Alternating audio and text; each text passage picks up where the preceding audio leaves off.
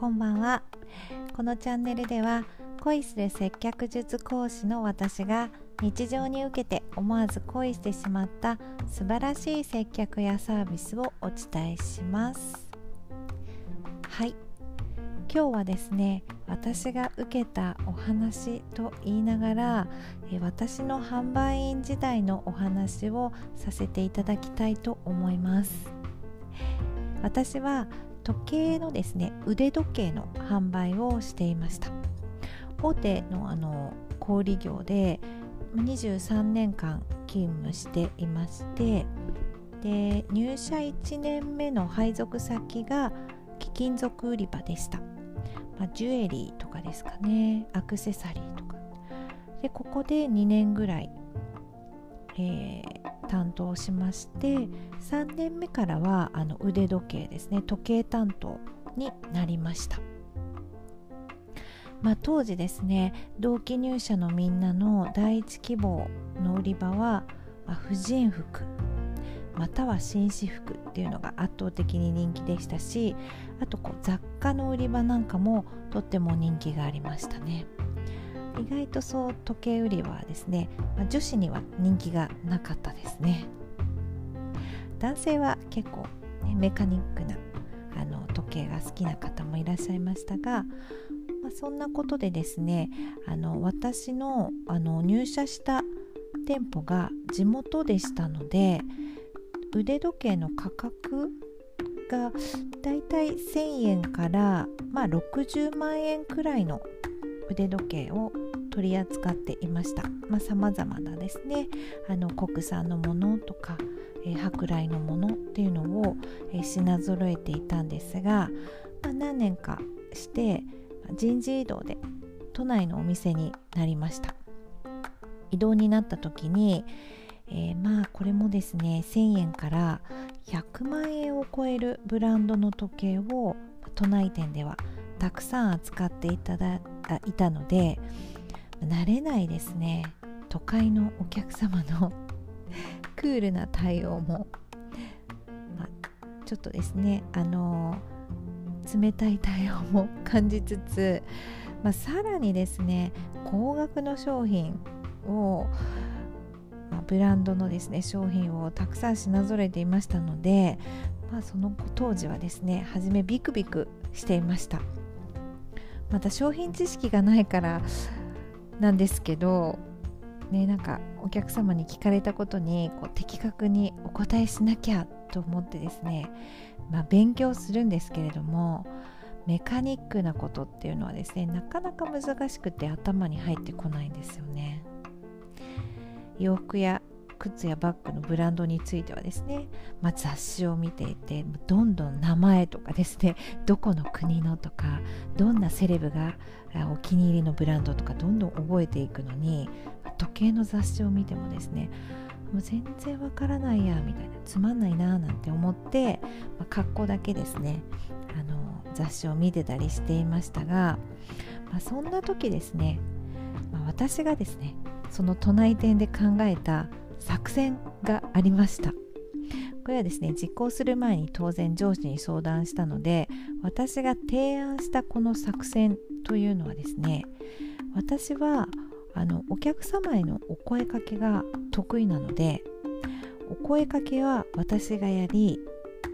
でお客様とこうお話ししている中でお客様からこう難しいですねメカニックな話題とか質問が来たら感じよくですねじゃあ詳しいものに変わりますねと言って、まあ、インポートウォッチのですね、えー、大好きな詳しいですねうんちく好きな男性に変わるのはどうかと。私は上司に提案してみました、まあ、当然却下されたんですけれども、まあ、その時ですね上司が言った言葉がとっても印象的であなるほどそっかと思って、えー、まあそれもそうだなっていうふうに、まあ、すぐはね思わないんですけど後々思った言葉が、まあ、分からないことはもちろんない方がいいけどもし分からない時にこう一生懸命ねあなたが調べたりしてくれている姿がお客様の心を打つのだと言ったんですね。まあ、当然ですね自分の提案が却下されたのでいやいやいやそうかな。お客様はそのまあこう自分のわからないことを質問してきて店員さんがこう即答できないとこう信頼とか信用みたいなものを失うのではないかというふうに私が思っていたので、まあ、詳しいものに変わりますねというのはお客様のためを持ってためを思ってで、まあ、そう考えての提案だったんですけれども、えー、その後ですね、まあ、最初はまあそっかなと思って勉強しつつですね難しい質問が来たら、まあ、上司に聞いたり、まあ、上司もこう一緒に入って接客してくれたりですとかあとはまあカタログを見たりですね。あと本当にこう分からないけどでもしっかり答えなきゃっていう癖がついてきてからはですねちょっと調べさせていただいて後でご連絡しますみたいなこともしました。こうそうこうしてるうちにですねこうお客様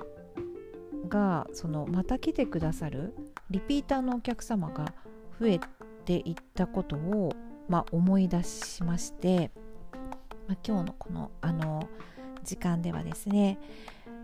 まあ、最初のエピソード私が、えーと、このチャンネルで一番最初にお伝えしたのもそういえばこのあの分からないことは、えー、ちゃんと調べてお伝えしようっていうことを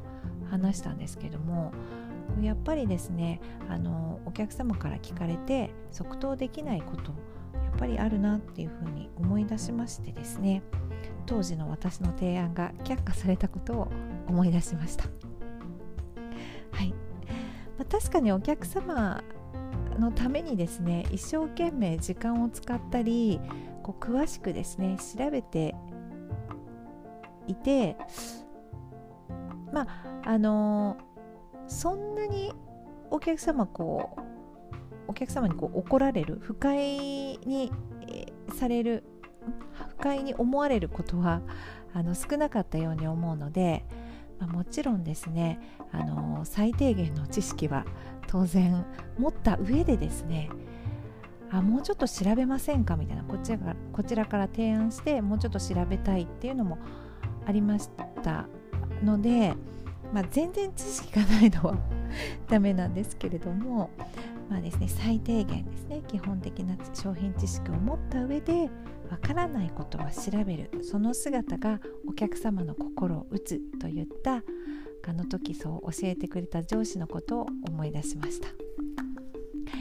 はいそれでは今日のお話はここまでです。